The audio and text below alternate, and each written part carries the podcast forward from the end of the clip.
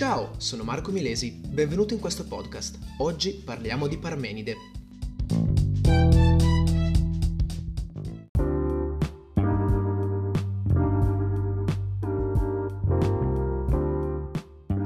Quando parliamo di Parmenide parliamo del fondatore della scuola eleatica, che in realtà dovrebbe essere Senofane di Colofone, ovvero l'ultimo filosofo di cui abbiamo parlato, bensì lui viene... Eh, viene a lui viene attribuito il ruolo di un pensatore, di un filosofo autonomo, indipendente, e sia invece Parmenide il vero fondatore della scuola eleatica scrisse il poema sulla natura, a cui ci sono giunti al giorno d'oggi soltanto il prologo, quasi tutta la prima parte e frammenti della seconda. Parmenide si presenta, grazie a questo poema sulla, sulla natura, come un vero e proprio innovato- innovatore radicale. In effetti con lui la cosmologia, lo studio quindi del cosmo, si trasforma in ontologia, ovvero la teoria dell'essere. In questo libro in particolare lui affida il racconto del suo pensiero ad una dea rivelatrice, a cui vengono indicate tre possibili vie di ricerca, ovvero la prima via, chiamata l'assoluta verità, la seconda via, le opinioni fallaci, la cosiddetta doxa fallace, quella della falsità e dell'errore, e infine la terza via, quella dell'opinione plausibile, chiamata anche doxa plausibile. Cos'è questo doxa? Un piccolo inciso. Il termine doxa significa opinione, conoscenza dubbia, cui si contrappone ovviamente l'assoluta verità ed è per questo che il secondo e il terzo cammino vengono chiamati doxa, rispettivamente fallace e plausibile. Partiamo quindi con il primo cammino, quello dell'assoluta verità. Nel primo cammino, quindi quello dell'assoluta verità, viene esposto il principio di Parmenide, ovvero quello dell'essere, potremmo dire. In effetti Parmenide afferma, l'essere è e non può non essere. Il non essere non è e non può in alcun modo essere. È logica come roba cioè, proviamo a rileggerlo con delle pause specifiche. L'essere è punto. Di conseguenza, se l'essere è, non può non essere. Il non essere, al contrario, non è e non può di conseguenza essere.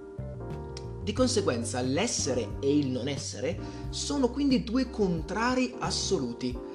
Quindi l'essere è l'assoluto positivo e il non essere è l'assoluto negativo. Siccome tramite il ragionamento Parmenide arriva a dire che il nulla, il vuoto, il niente è impensabile, si può dire che tra il pensare e l'essere ci sia identità, ovvero coincidono il pensare e l'essere. Questo è l'esempio della prima grandiosa formulazione del principio di non contraddizione. Pensate che questo principio successivamente rappresenterà il principale caposaldo di tutta la logica dell'Occidente. Analizziamo ora questo essere, che possiede e è caratterizzato da diversi caratteri. Partiamo con i primi due, ovvero l'essere è ingenerato e incorruttibile. Poiché se fosse generato sarebbe derivato da un non essere, il che è assurdo dato che il non essere non è. E invece se sarebbe dovuto derivare dall'essere, è comunque assurdo, perché allora già sarebbe stato, ok? Seconda caratteristica, l'essere non ha un passato, come conseguenza non ha un passato, è un presente eterno, senza inizio e senza fine. Di conseguenza è immutabile e immobile, indivisibile, indistinguibile è una sorta di continuo tutto uguale. Il suo essere contemporaneamente è limitato e finito, nel senso di perfetto e compiuto. Inoltre, mm, Parmenide inizia a portare a galla anche l'idea di unità che affronteremo poi nella terza via. Eh, verrà poi successivamente questa idea approfondita eh, solo dai suoi discepoli, in particolare i discepoli proprio di Parmenide.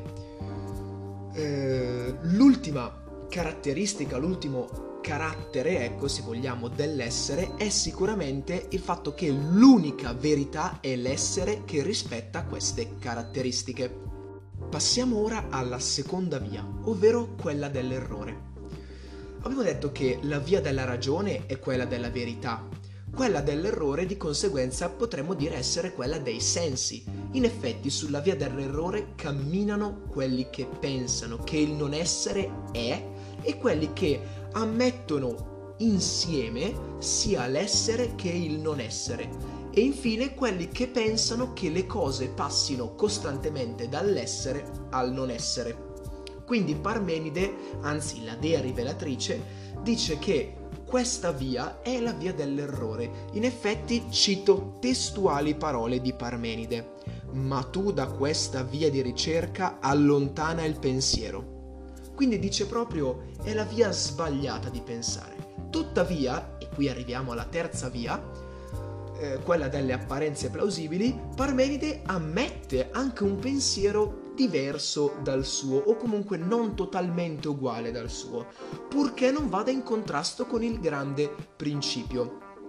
In effetti lui eh, diciamo va a definire l'esistenza delle apparenze, l'apparenza delle cose, ma evidenzia come l'errore sta nel non aver capito che gli opposti devono essere comunque considerati inclusi nella superiore unità dell'essere. E qua ecco che viene ripreso il concetto di essere.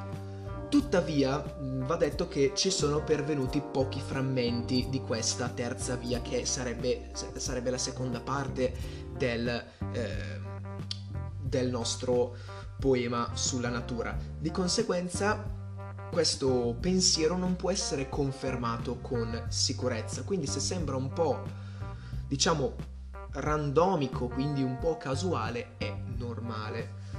Di conseguenza, riassumendo, potremmo dire che il grande principio di Parmenide salva l'essere, spiega e giustifica l'essere, ma non i fenomeni. E in particolare questo risulterà ancora più chiaro e delineato nelle eh, deduzioni dei suoi discepoli Zenone e Medisso.